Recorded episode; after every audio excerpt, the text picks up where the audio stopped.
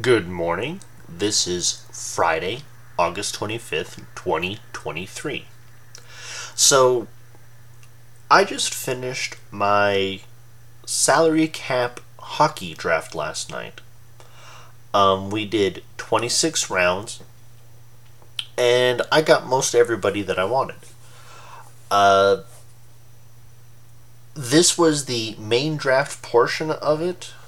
Um, we have 20 minor league spots that need to be filled. That is currently ongoing, also via slow draft.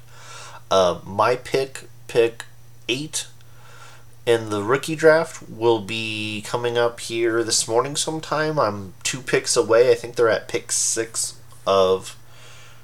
Yeah, pick 6 of 18 in the first round of this minor league. And the way that I've constructed my main roster for now is that I've got four centers, four left wings, four right wings, and six defensive players on my starting lineup. I also have two goalies.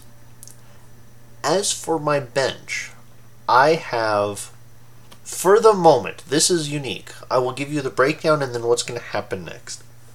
I have one center, two players that qualify at left wing and right wing for for roster flexibility.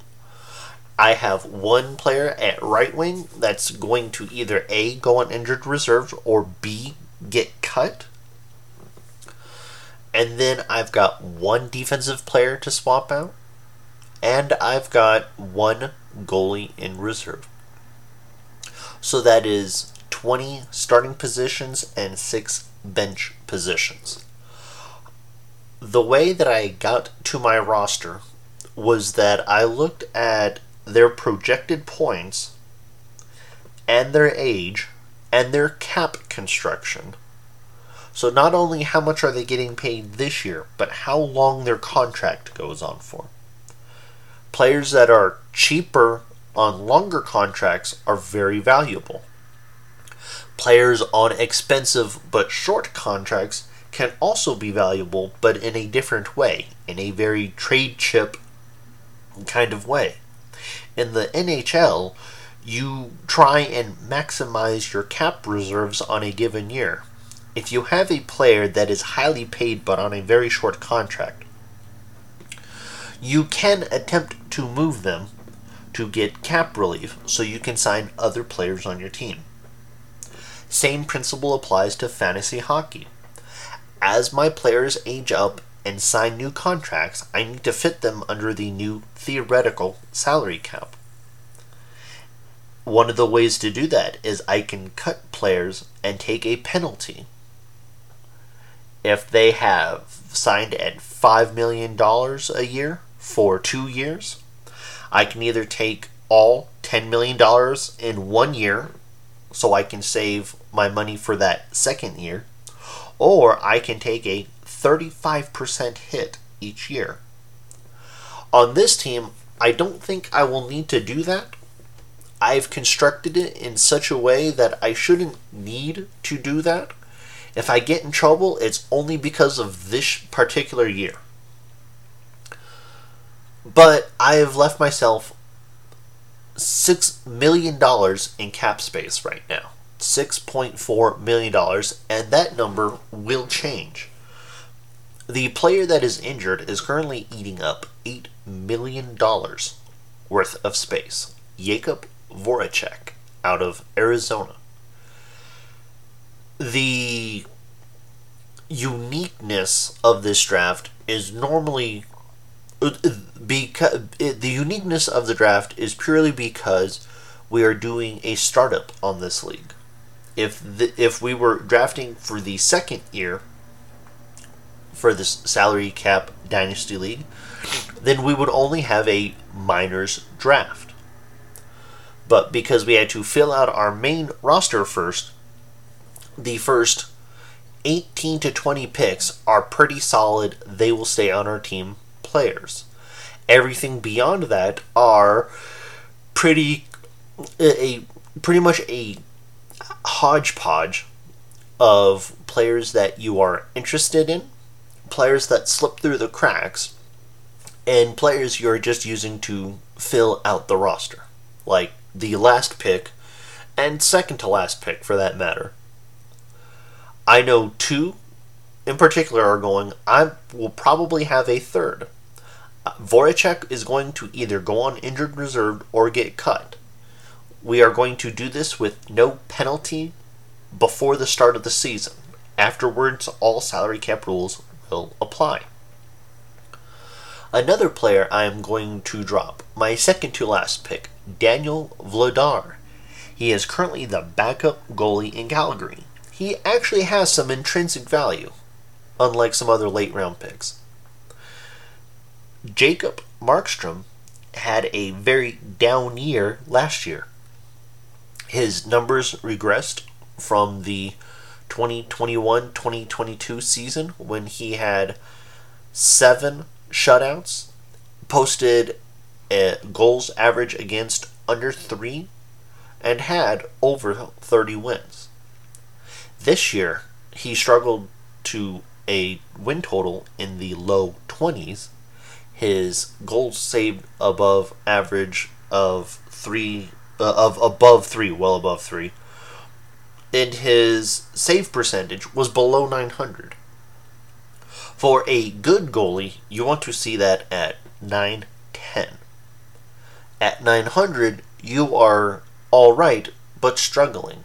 Anything below 900 is very not good, and I believe he finished with an 889. Because Markstrom has such a high cap number, they will keep him on the team, but Dan Vladar is on a cheaper contract. He is signed for 2.2 million this year and 2.2 million next year.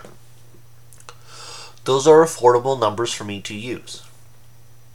I could keep him on my team as a third goalie if I choose in the rookie draft to go very young and take a prospect that won't be up in the majors until after 2024 2025. So how do I plan for this rookie draft? Well, in a lot of ways, the same way that I planned for the major major league draft. Actually, you know what? Let me take a step back. I said there were three players, and I gave you two. The third player was Blake Coleman. He's a left wing and right wing, one of those dual eligibility players I was talking about from my bench. He is on the hook the next four years at $4.9 million. Well, if he was a good player like Alex Tuch, that would be acceptable. But Blake Coleman is four years older than Alex Tuch and a significantly less advantageous team. He, Coleman is on the Flames versus Tuch being on the Sabres. And Coleman has one more year. When Coleman is done with this contract, he will be 35 years old. I don't want to see a 35 year old player who's probably almost out of the league eating up $4.9 million, even if the cap is supposed to be at least $15 million higher then than it is now. So, those are three players Jakub Voracek, Daniel Vladar, and Blake Coleman, who are probably going to get the axe at the beginning of the year. If I don't drop Vladar, there is always someone else that I can move. There's always a defensive player like Brenden Dillon out of Winnipeg. That was one of my late selections. He is the first defensive player off my bench. I could choose to drop him and run with a defensive player that is minors eligible. What that would create for my team is the ability to move him between the minors and the majors, depending uh, between my minor league roster and my main roster,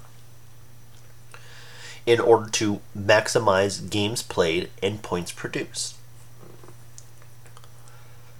So while I have gone over salaries, I need to go over why I think those salaries are valuable.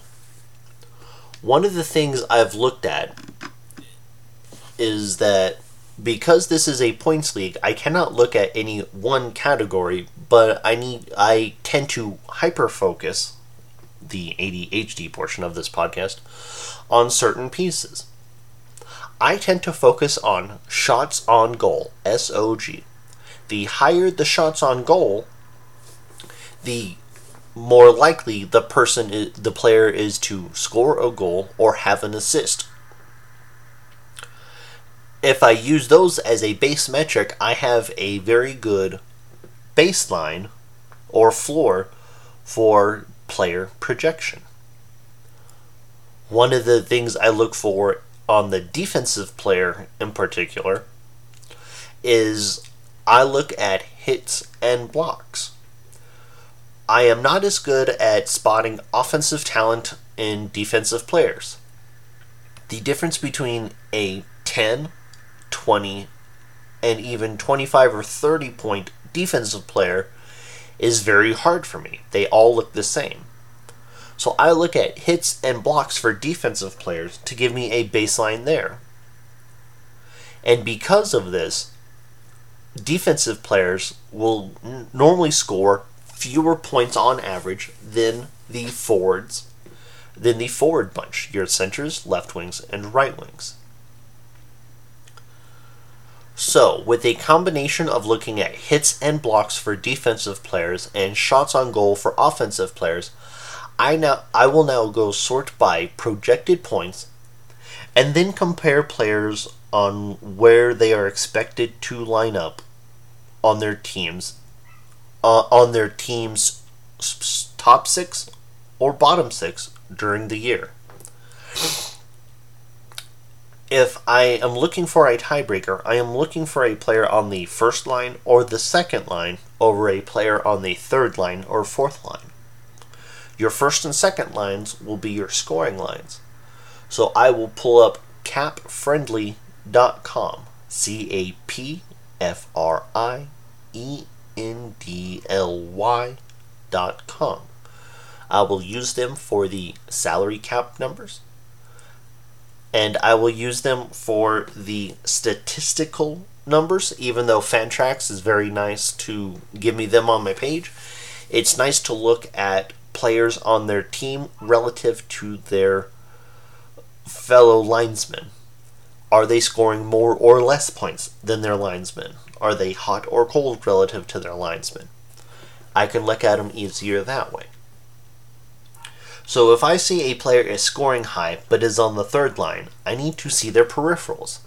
If they have a high hits per game, then it's okay that they are on the third line and doing what they are doing. Maybe I want that. Maybe I need a little more baseline. I don't want a high ceiling, I want a high floor. I need a minimum to beat another team, not a maximum. I don't want to go out and have somebody give a oh lord, there was a something lap. I will look that up for next one. I don't want the cardio session. ADHD. Uh, I don't want them to give a cardio session where they score zero points, which means they couldn't bother to give a hit, couldn't bother to give a block. And while rare, but also possible, not have a shot on goal. So I am so for the rookie portion of it, this is where it really goes off the rails. Because this, it, the minors eligibility in this league is 100 for minors and 101 games played in the NHL to be considered majors. That leaves a wide swath of very young, very talented players that are going to play this year. That is actually one of the reasons why they're allowing us penalty free cuts before the season in order for us to get our roster constructed exactly the way we want. So there will be good players, young players, cheap players, and old players, and expensive players available right before the season starts for me to sign in case anybody gets on uh, gets put on season-ending injured reserve. As of right now, the five picks. Oh, I am pick eight. I'm sorry.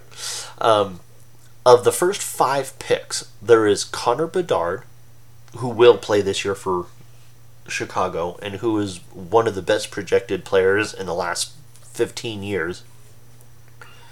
Matt B. Mit- Michikov, the right wing out of Russia. You have Adam Fantilli, who played at Michigan in college. You have Logan Cooley, who went through the national uh, player development team. And you have Matty Beniers. Four of these five players will play this year in the NHL. Michkov will not. He will probably not be to the United States for at least two years minimum, but most likely won't be here till 2026. He will be, you know, more or less 21, 22 before he comes over, in a very similar way that Kapril Kaprizov, who plays winger for the Minnesota Wild, did. He signed when he was young, or he got drafted when he was young. Took him a couple years to come over, and he hit the ground running. And he is a fantastic player. They are talking about Minchikov being one of the top two, top three best talents in the entire draft this year. That apparently was rift with generational talent. So, because I have all my roster spots set, my average team age is 28 because I have three players that are like 35 plus right now. I have a youngish team. I don't necessarily need to draft play now players.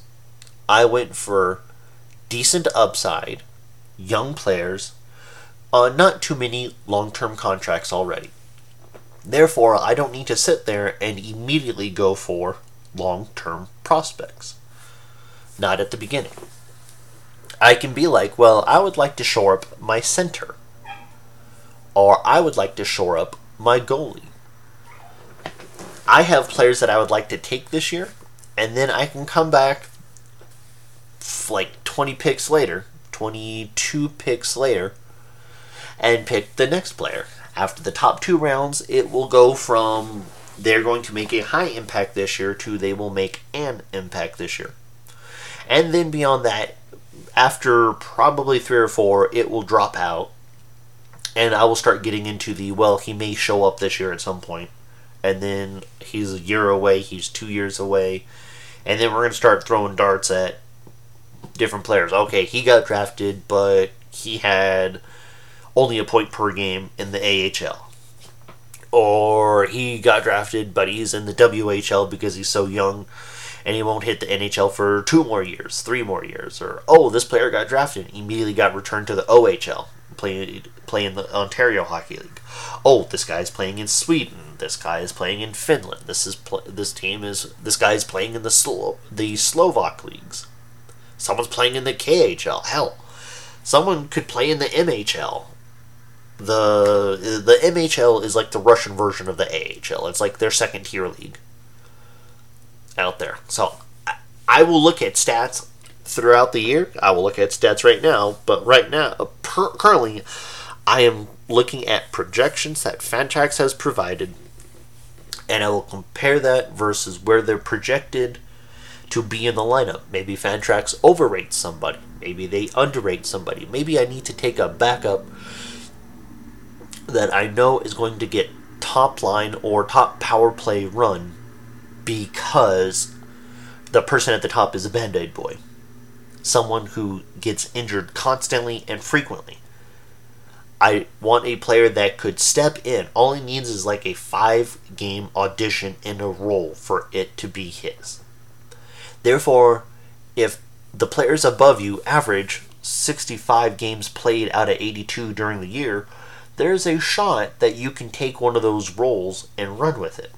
So sometimes third line players, fourth line players have opportunity. So, with that said, it is only a six person bench, and those minors, eligible players that can float between the main roster and the minors become extremely important and extremely valuable. So, as of right now, I'm not as concerned about the salaries for the minors. There are a couple players that have significant salaries in the minors, but not too many. As of right now, Andrei Kuzmenko is making $5.5 million. He's a left wing, right wing for Vancouver. He played 81 games last year.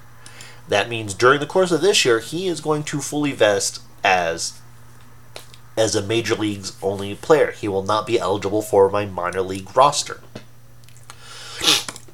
His contract length I thought I had that up. The contract length for Kuzmenko is he signed for this year and next year at 5.5 million. And at 27 years old, that's not a bad thing. He will only be he will turn 30 essentially in the last year of that contract. That's a player that when the contract ends, I can let go. I don't have to worry about him being signed to $8 million at 30 years, at 29. Sorry, I looked at the wrong line. Yeah, at 30 years old in 2025, 2026. That I don't got to worry about that. So at some point late next year, I can use him as a bargaining chip. I have this player on an expiring contract. I am out of the playoffs. Would you like him for an exchange? I will trade up in the draft a round if you were to take this player off my hands. That gives me salary cap relief. That adds to their salary. They get a player for the stretch run. But that also depends on how he's playing. If he's playing like trash, then I'll just have to sit on him, eat him for three months, and then drop him without penalty. That that's also the nice thing about this league. I am not engaged on a player from now till eternity. It is my choice when their contract runs out and before the new one is applied that I can choose to drop them. Like, for example, since I have the Vancouver page up, let's say if I had Elias Pettersson. His contract currently runs out after this year. He's not going to be a free agent. He's not going to retire. He's not going to fly off to somewhere in Europe. He is going to sign a new contract, probably for a good chunk of change, like $11 million a year. If I don't want to afford the extra $4 million it's going to cost me next year, I have the option of cutting Pettersson loose. Well, Pettersson is one of the top 20 players in the league, and I would never ever do that. In the hypothetical, it is possible for me to let him go to free agency and let someone else pick up that contract at $11 million. That will be their prerogative the following off the the off uh, when it comes to the off season. So, just to give a rundown of the roster itself, I'll go read this off my spreadsheet. Oh yeah, that's the thing. Uh, I've got a spreadsheet that sets up everything. I, I, I know I said something about it on a previous podcast. A lot of my podcasts are focusing on this because it's currently ongoing. Um, but I've got Tage Thompson from Buffalo. He is currently eligible at center. I have Alex Tuch, who's eligible at right wing and left wing. Both of them are from Buffalo. And people were cracking jokes the entire time after I picked back to back Buffalo guys in the middle of the round. Someone picked a Buffalo player at the pick before mine in the third round, and I had to just throw it as a joke in the middle of group chat. I'm like, hey, look, just because I took two Buffalo players doesn't mean I need to take a third one, but so help me, you took the guy I was looking at. And everybody apparently thought it was funny as shit. Uh, so Tage Thompson is playing top line role in Buffalo. Alex Tuch is playing second line, but the guy above him on the first line is like 31 years old. So it's possible he plays on the top line. Who knows? I have Matthew Boldy. He is the Jewel on my team. He is 22 years old. He plays both left wing and right wing for Minnesota. He is locked in at $7 million for the next forever. I think it was a 7 by either a 7 by 6 or a 7 by 7 contract. So he's stuck at $7 million while his value goes way off the chart. He'll be worth he will be worth $13 million sooner rather than later. So I will have great value in that pick. I have Zach Hyman, one of my riskier picks at round four, but I was kind of playing for this year with this pick. he is 31 years old. He did just come off a career year. He is signed at $5.5 million for the next five years. That puts him at 36 years old at the end of his contract. If he does not perform this year, I will see if I can cut bait and see if somebody will move him for a draft pick. That would be awesome to have a straight up draft pick for him. I will probably not get that considering there's still another $22 million owed to him for the four years after this year. So I will play it by ear and see what this year and next year brings. Maybe a 33 year old with 5.5 million left over three years is someone that I can move. Who knows? But because he plays in Edmonton and has a chance to play next to uh, Connor McDavid and Leon Draisaitl, gives him intrinsic value that may allow me to get out from under his contract. Then I go Jeremy Swayman, goalie from Boston. He is 24. He was one of the top goalie prospects at one point, and he did really good sharing time with uh, Linus Ullmark. And Ullmark's got like six years on him. I believe Ullmark is almost 30 years old. Swayman is on a one year deal they just negotiated. He finished his entry level contract, went to arbitration, and was awarded a $3.4 million contract. Which means he's going he's up for at least a two year bridge deal, which will probably bring him close to five or six million dollars, if not a little bit more. So I have factored that in. I have one I have this year's salary, I have next year's salary. I've got 2025, the 2026, 2027, and 28, 20, 2028 seasons worth of salary up on here. I like to have a six year list, the current plus five further, so I have an idea of how to space out these contracts. If someone gets a new contract, I want to be able to put it in and see if I can afford to hold them. If someone wants to trade me, I would like to know what their upcoming value is. Maybe they're an older player signing for cheaper so I can sell them at a different rate than an older player saying uh, having a very expensive contract. So Swayman is due for is at one year and is due for a two year bridge and then a substantial contract after that. But we'll see what happens in this offseason. I have Devon Toews at defense, 29 years old out of Colorado. Normally, you don't want your top defensive player to be a backup defensive player. But Toews is in a unique position. He is signed at a one year deal for $4.1 million. He will be eligible for something approaching six to eight million dollars per year on his next contract. The question is whether Colorado is going to pay him that, whether he is going to get paid that by another team in free agency. Maybe he gets traded during the year. Who knows? But odds are pretty good that he's not going to be worth only $4.1 million next year. So I can use him as trade bait if word comes out during the season, before the trade deadline, that he's going to sign a fat contract. If he doesn't and he signs for cheap, then it's debatable whether I can trade him or not. He's not going to be the top guy with Cale Makar sitting there in Colorado. He's just not. I've got Brandon Hagel. Case in point about signing contract extensions. Brandon Hagel, good young player for Tampa Bay. He put up like 60 points last year for him. Signed to a. He is on his last year of his current contract at $1.5 million. He is cheap, he is affordable, and he allowed me to screw around in the back end of the draft with some players that I probably shouldn't have. Next year, his his cap hit jumps $5 million. He will be worth $6.5 million.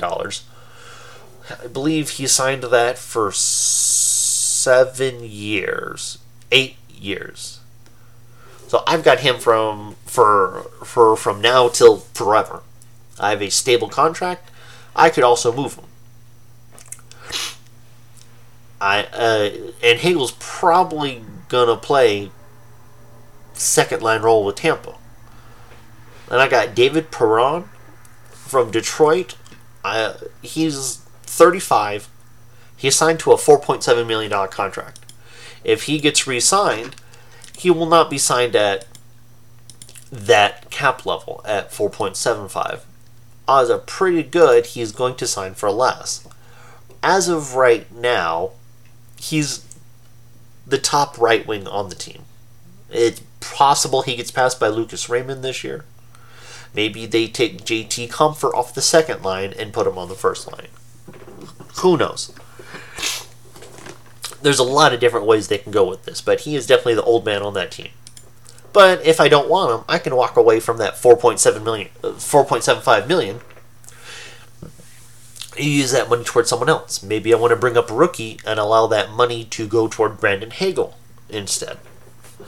But we'll see. Maybe I can take on a giant contract later, like one of the one of those mythical large hit, large cap hit but short duration contracts and see if I can, you know, work something like that. So, just to speed this up, because I know we're getting past 30 minutes now. In fact, we are just past 30 minutes. Sweet. Okay, so I've got Pavel Zacha out of Boston. Their top line center retired. Their next guy isn't there. Pavel Zacha essentially elevates from line 3 to line 1 because Boston has not done a good job trying to maintain center depth in their system. In fact, Boston's been really bad about prospects in general. They normally trade them and draft picks away to maintain players on their team. But Zacha is at a fantastic fantastic value. He is 26 years old. He's going to play on the top line with one of the top 10 players on one side of him and one of the top 40 players on the other side of him. He is going to do a fantastic job this year. He has a high floor. He has a low ceiling because he doesn't have the talent of other centers in the league, but his floor will be high enough that I will be comfortable with him being, you know, like my second center on this team. That's fine. I can live with that. 26 years old, he's got four years at 4.75 million left. That's a deal because he will probably be the center for that long, and then the wheels will fall off in Boston with everyone else. So that that's an amazing deal. I honestly think he's the best deal in the draft that I got. Hagel got picked early because he was cheap this year. Zacha got picked because they just know he's not as talented as other people. But sometimes all you need is opportunity. I have Victor Arvidsson with my 10th pick out of the Kings. He is 30 years old. That's right on the edge of do you really want to re sign him or not? LA is stacked this year. He is supposed to be the first line, I believe, left wing for them. Cap Friendly says second line right wing, same difference. Yes, Anze Kopitar would be awesome and Adrian Kempe would be cool, but that's okay to have Kevin Fiala and Pierre-Luc Dubois as your backups. So he's still going to get 17-ish minutes a game, but his play his compadres will be better than last than last year. He paced at 0.77 points per game, 59 in 77. I easily see him hitting 70 and 82 if he's healthy. He won't hit point per game, but he sure as hell will have his shit pickup. So he's on a one year deal. He becomes a player that I will listen to at the end of the year. If, if my team is falling out because they are underperforming, I can flip him to another team. LA is supposed to have one of the best offenses this year. Victor Arvidsson can go to someone else, and I will just have four more million dollars to spend next year. Like I said, you can trade players away at the end of the year, like in regular, uh, like you're playing the GM on Madden, to pick up cap space to sign other players. Oh, they got dropped, or oh, this person's going to be in a salary cap crunch. Let me take them off your hands for minimal value, and, you know, it'll help my team next year. And, you know, I'll just be the Arizona Coyotes. I'll collect players and draft picks, and everyone else can just deal with it in four years. Excuse me. Okay, so Neil Pionk, he's going to be second pairing D out there because Morrissey isn't going to go anywhere, and they're going to pair a defensive minded player with Morrissey. So Pionk will probably get second line or second pairing, probably with Brenden Dillon, who I selected in the 22nd round. Um, Pionk, 28 at 5.875. Pionk does enough defense that he has good defensive numbers, fantasy wise, and he has just enough on offense to justify getting picked in the 11th round. I don't want to pay $5.8 million. In fact, I think he is my my most expensive defensive player, to be honest. I'm looking up and down my lineup. I kind of didn't realize that until right now. That's kind of funny. But two years at 5.8, and he'll be 31 silver. That's okay. Defensive players, if they do it right, can play very effectively into their mid 30s. Next, I have Dominik Kubalik, who was buried on the Detroit depth chart until he got traded to Ottawa in the offseason. So, Kubalik a lot of people have pegged for the third line. I don't. I have him pegged for a second line role. The third line in Ottawa this year will most assuredly be better than the second line in Detroit last year. As of right now, Cap Friendly has him projected for the left wing on the third line. But he is paired up with Shane Pinto, who's no slouch himself. But you are looking at Josh Norris trying to come back from injury. And if he doesn't, the options are Shane Pinto to move up or Claude Giroux to move over. If Giroux moves over to center, then Kubalik moves up to the second line, in which case his value gets a bump. But Kubalik scored at better than half point per game at a hair under 15 minutes time on ice. In Detroit, I will definitely take the Ottawa third line over the Detroit third line or whatever Kubalik was playing there last year. So, like his value right now at two point five million dollars just for this year, I will take that. And then, like I said, Arvidsson doesn't work out. That's four and a half million dollars I can put toward Kubalik. Devon cost too much. Trade him. I will pick up some money there. David Perron. Perron retires in Detroit. There's 4.7 to put toward my team. It's like it it makes sense to me to organize numbers. That's kind of why I got into. I wanted to try a salary cap league.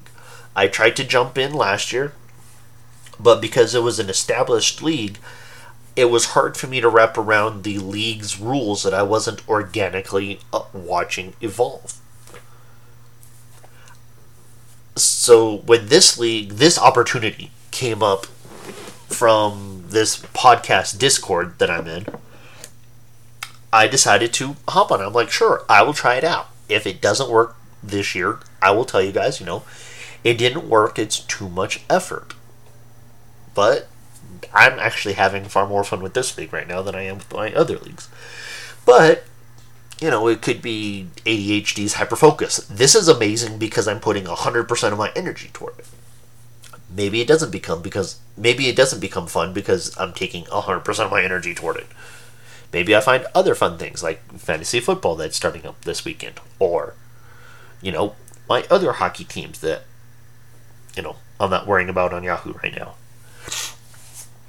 Then back to the team, I have Scott Laughton, who can play center and left wing.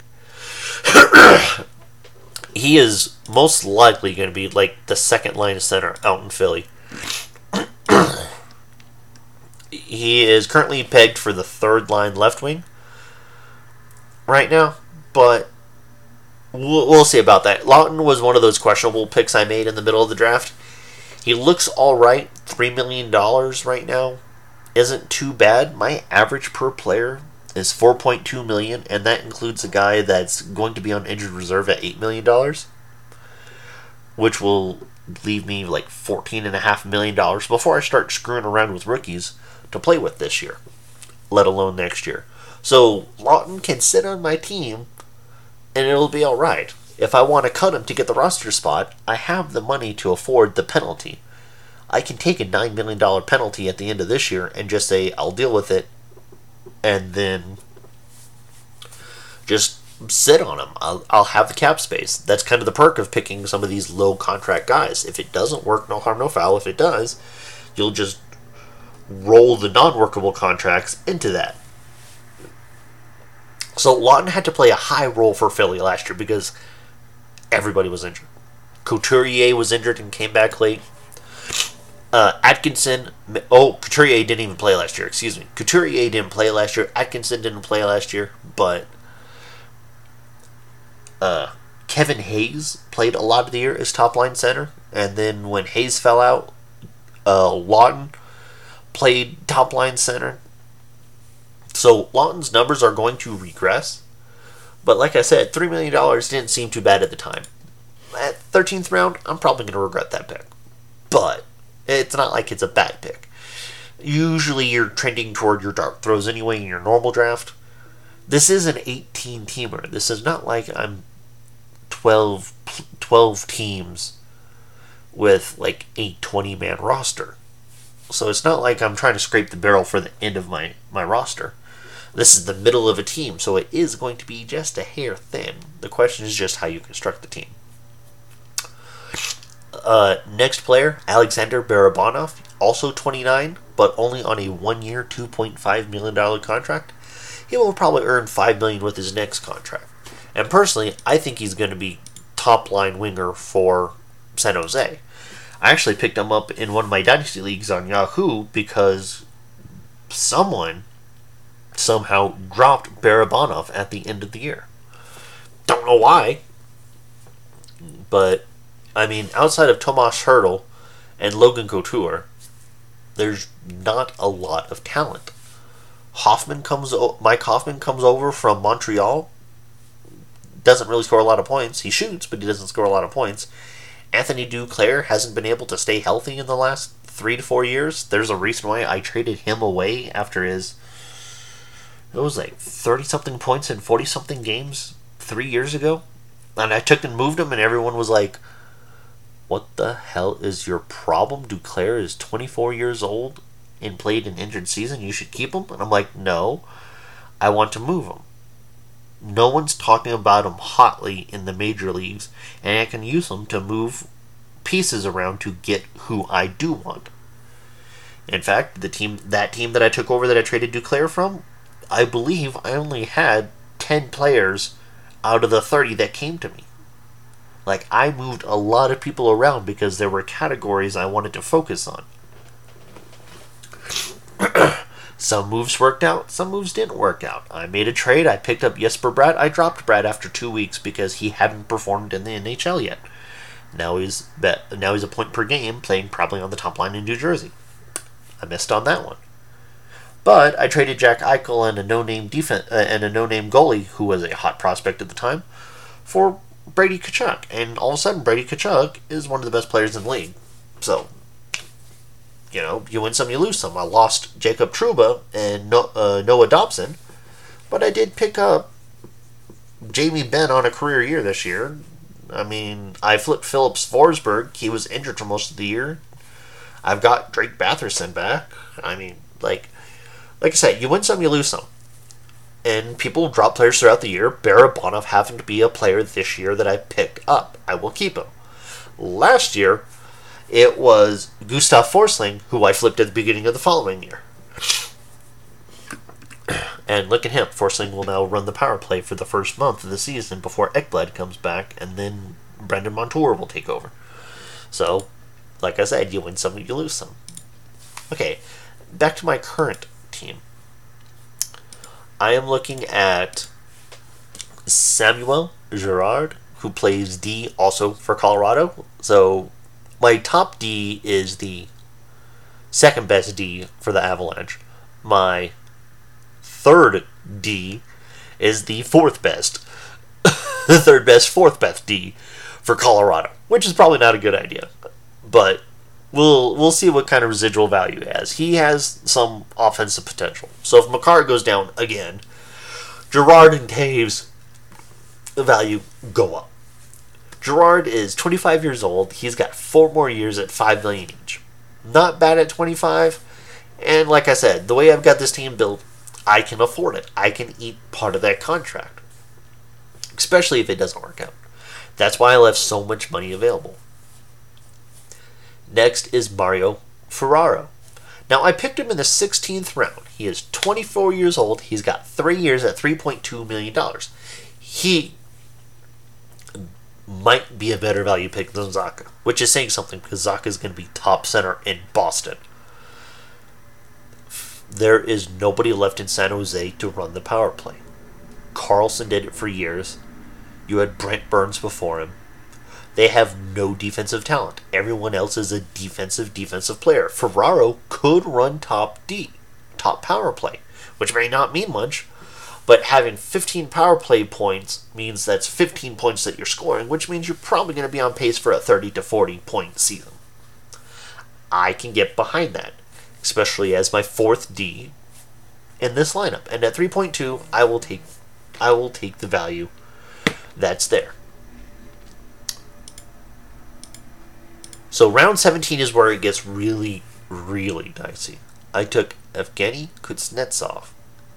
He is supposed to be the second center in Washington.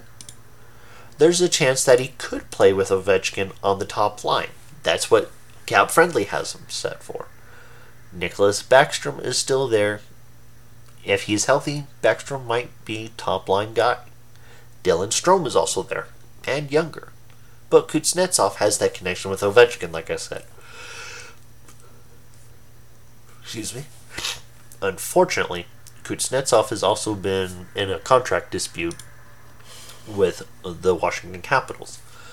So, Kuznetsov is signed for the next two years at 7.8, which is a little risky for a 31 year old center, especially one that is feuding with their front office.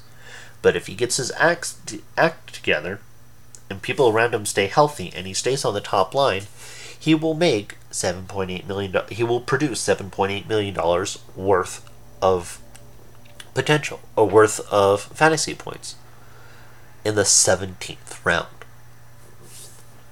Now, that's effectively my third or fourth center, depending on how you look at it, because Laughton qualifies at center. Um, next, I've only la- listed one goalie in my top 16 picks. I need to have another goalie somewhere. So this is one that could also get dropped. I have Semyon Varlamov. He is the backup goalie for the Islanders. Um, Ilya Sorokin isn't going anywhere. He's one of the top five goalies in the league he's also probably going to pace for 60 plus starts, which means Varlamov is probably capped at maybe 20, 25. The other issue is that Varlamov is signed for four years at $2.75 million.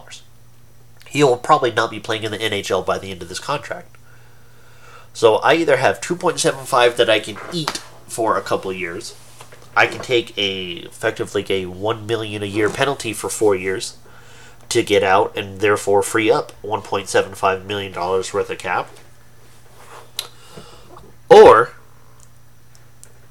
I can try and trade him. He is on a cheap contract. I can move him. But like I said at the beginning, he is 35 years old. That gets really dicey for NHL players. It hell, it gets dicey for players that in any sport. In baseball, you're on your way out the door. In the NFL, you better be a kicker or a punter in basketball, you better be LeBron James. So we'll see what happens. He may retire. I may get out from under that contract in a couple years. That will free up 2.75. Like I said, this is what I've looked at. I don't have a lot of players at high value. Tage Thompson, Matthew Boldy are kind of it. Brandon Hagel, starting next year, will be another. Hagel might be the worst contract on my team. He might be the best contract on my team. It depends on what happens on that top line in Tampa Bay. So, Varlamov probably out the door in the next two to three years. But that doesn't mean I have to keep him. I can find a younger goalie that I can keep that will be better now, but worse later for me. So, who knows? Next, I have Trevor Moore. He is 28 years old. He plays for the LA Kings. He has good potential value on this team. He will start on the third wing with Philip Danault, who is on the second wing, and also the young prospect Arthur Kaliyev. If Byfield falls out of favor on the top line, Fiala or Dubois could get moved up. Arvidsson could get moved up. Any of them could to play the left wing. Trevor Moore would therefore move up into the second wing and into a much more advantageous position. Moore only played in 59 games last year and averaged just a shade under half a point per game. It like the the, the sky's the limit on this guy, but he could be a bad contract. I don't know yet. Four million dollars for a third line winger is a little rich for me. But then again, I come from the old days when the cap was like, you know, under eighty million dollars. So spending four million dollar four million dollars on a player is a little much, but that's just me. But because he's on the back end of the roster, you know, maybe he's one of the guys that gets dropped, and I'll take Kent Johnson instead on that in the rookie draft. Let him play center, left wing, right wing for the Blue Jackets, and it turned into a balling player. Or I could take Kuzmenko and literally replace him immediately. Take Kuzmenko instead of Trevor Moore, pay a little bit more right now, get like a player 10 times better. So, we'll see. Now, let's round out the team. There's Dylan DeMelo in the 20th round, 30 years old, playing for Winnipeg he's a depth piece. $3 million. If I drop him, that's fine. He will get replaced by a rookie that is making $900,000. That's alright. Nothing, nothing special there. He's got peripheral potential out of Winnipeg. Um, Matthew Benning, cheap guy out of San Jose. Uh, normally, you don't want to take depth pieces. Benning has also been mentioned in the potential role of top defensive player that's fine. Benning has enough peripheral stats that he will survive on my team. $1.2 million for an NH player, NHL player is extremely cheap, and for three years, I'll take it. If he turns into trash, he'll be worth trash. But he would literally have to die for me not to not to use him in my lineup. Then in round 22, I have Brenden Dillon, also out of Winnipeg, another depth piece, 3.9 million only for this year. Like I said, I built this team that if it doesn't work out this year, I don't have to worry about not getting players. I can just replace them next year, which means I probably need to go D heavy in my prospect draft. So, that would mean players like. Oh, come on. Here we go. That would mean players like Jake Sanderson gets picked, Luke Hughes gets picked, Owen Power, I could go in and take all the Colorado defense and take Bowen Byram. Like David Jiricek out of Columbus. David Jiricek is one of the players I'm actually looking forward to picking. In fact, if Jensen Walst- and Wallstedt, the goalie out of Minnesota, don't fall to me, then congratulations. David Jiricek becomes my guy. I mean, Luke Hughes could be my guy, and therefore be the top D person in like three years when Dougie Hamilton, you know, doesn't perform at the top level anymore. Who knows? Or I could take Owen Power, who's hemmed in by Rasmus Dahlin. take Kaiden Guhle and Xhekaj. They're held back by Mike Matheson. Uh, it's just like I've I, have i have got options, and I'm not too worried about it. So now I'm on to bench players that will get cut. I talked about Blake Coleman, four years at nine point four four years at four point nine million dollars. Thirty one years old. He shoots a lot. That's what he's been known for. He doesn't score a lot. He doesn't put up good peripheral stats. He just shoots. This guy averaged over two and a half shots per game last year, and there were stretches where he was averaging over three shots per game. But if he drops down to two and doesn't pick up any of his peripherals, he is literally trash, which therefore means he's probably the top guy that's going to get cut for my team. I will be honest. Voracek will either go on IR and then retire after this year and his contract will end. And then Coleman, I can drop. There will be two available slots for players immediately on my team. Um, but yeah, I picked him just because he has value because of shots on goal. He just can't get the rest of his shit together. And at round 23 of 26, now you're looking at people that have potential, but didn't make the cut for some reason.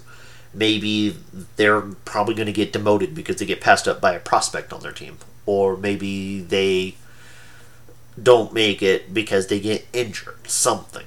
But this is a player I will drop. I took him as a ch- at a chance, but I also found someone later that I like a little bit better. In fact, I found two players later that I like a little bit better. Colton Sissons in round 24. He's 29 years old, plays in Nashville. Last year, he showed that he could play up the depth chart. As of right now, Cap Friendly has Colton Sissons, I believe, as the third line. Yes, I will support you sometime later. He is supposed to be the second line right wing. Not a bad spot. I like him. I think he, he, he scored 30 points last year in 82 games, which is really cool. But unfortunate because like half the team got injured, but that half of the team got traded. So Sissons could put up 50 points this year, but that would be a stretch. I don't think so. I think he's more likely to get 40 points because there's a lot of questions coming in. Cody Glass is going to center the second line. Gustav Nyquist, after he bounced around a little from after Columbus, is in theory going to be starting left wing, but he only played 50 games last year and averaged only half a point per game. If Sissons works, then cool. Sneaky 50 point potential. Probably not. Probably going to end up at 40 points and second line power play. Or second second power play unit. So I'm, you know, not too hot on Sissons. Like, he might be worth it because it's only $2.85 million. But at three years and 29 years old, you know, he might be worth it in the individual years to hold as a back end roster player. But he might get cut as well. He might be the most valuable guy left. Vladar is dependent entirely on Markstrom. And then there's also Dustin Wolf that's waiting in the wings over there. There was talk that they would move Markstrom out and run Vladar and Wolf. And if that's the case, then I will definitely take Vladar.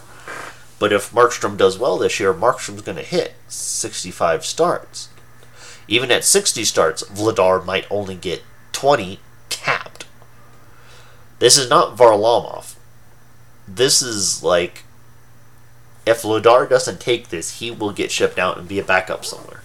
And therefore, he will have less value than Varlamov, because at least Varlamov will retire and his contract will end. Vladar will just sit there at 2.2, but he's only at 2.2 for two years. So that covers round 24 and 25. And like I said at the beginning, Jakub Voracek from Arizona is just. I took him to take a pick at the end. I didn't take a pick to make a team. I took a pick to, to round out a roster. So my bench right now is Colton Sissons, Trevor Moore, Blake Coleman, Jakub Voracek, and Brenden Dillon. Each of these guys, serious problems.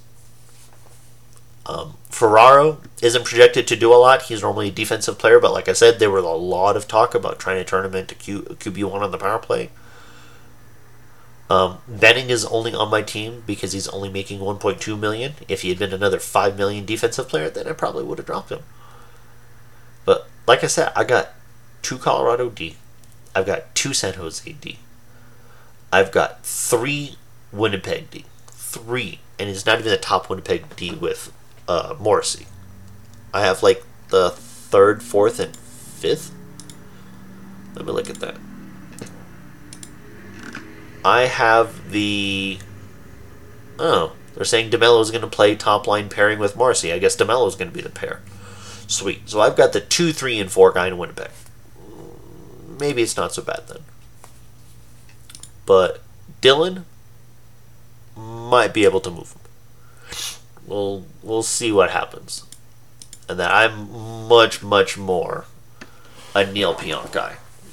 Maybe I move Pionk instead because it's five point eight million dollars. But we'll, we'll see what happens. Dillon's Dillon is thirty two years old. Dillon, I'm not going to keep after this three point nine million dollar contract. If he comes back at three, I might keep him. Otherwise, 33 years old, unless he has high defensive stats, probably not going to pull him back. So that's my team.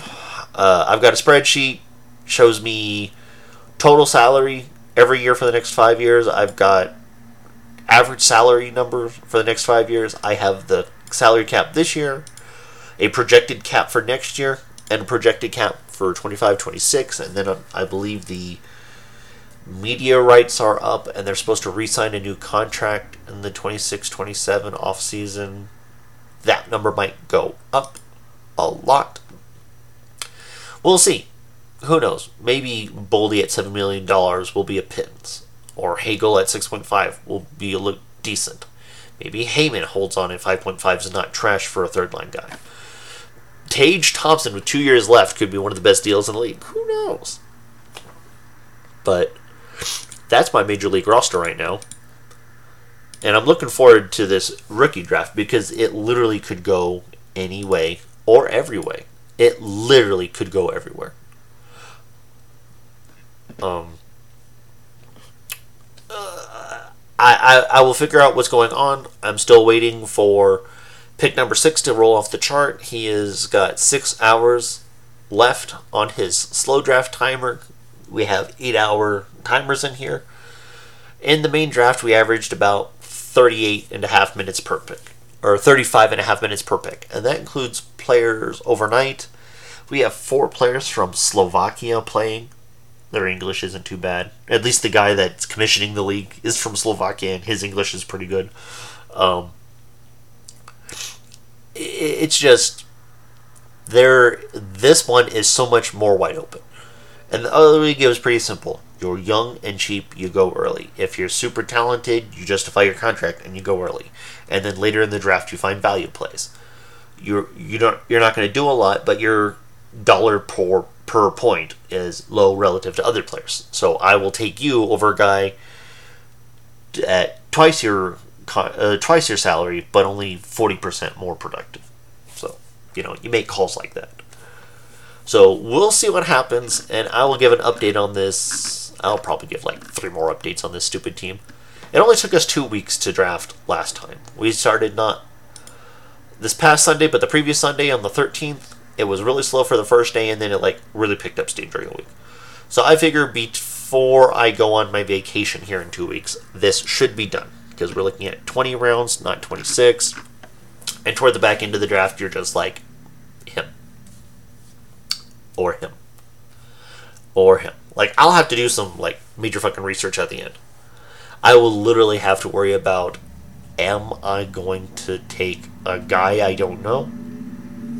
Or am I going to take a guy that's going to be in the NHL, bump a roster spot, and have to eat some cash?